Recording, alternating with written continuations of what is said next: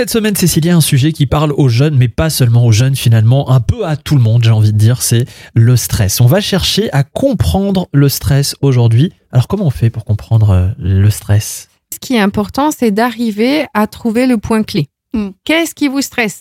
Est-ce que c'est votre belle-mère qui vous stresse? Est-ce que c'est le chat du voisin qui hurle toute la journée? Voilà. Est-ce que c'est les examens?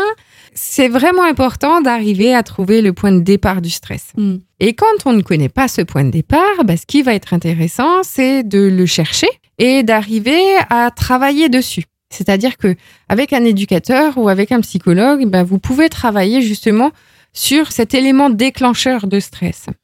Et c'est à partir du moment où on aura trouvé cet élément déclencheur qu'on va arriver, du coup, à mettre les choses en place pour travailler sur ce stress.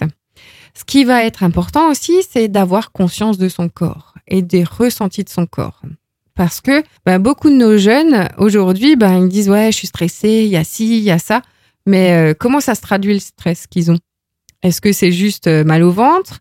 Est-ce que c'est mal à la tête? Oui, c'est-à-dire que, chacun reconnaît son stress différemment finalement. On ça. réagit tous d'une manière différente. Ce qui se passe pour les jeunes, c'est que quand un a un truc, eh ben, tout le monde a la même chose.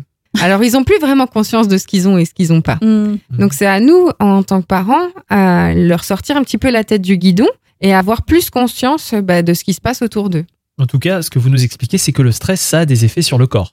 Ça a été prouvé hein, que effectivement, euh, quand on a mal au dos, quand on a euh, mal à la gorge, euh, bah, souvent ça peut être lié à, à des choses qu'on n'a pas dit ou des choses qui sont restées en nous et qui font que quand on est plus stressé, par exemple, on est plus crispé et du coup, bah, qu'est-ce qui se passe? Eh ben, On a plus vite mal au dos, par exemple. Mm. Alors si le stress a des effets sur notre corps, à l'inverse, notre corps, lui, peut avoir des effets sur notre stress. Exactement, Michael. Il faut savoir utiliser son corps pour calmer son stress. C'est le sujet qu'on aborde demain.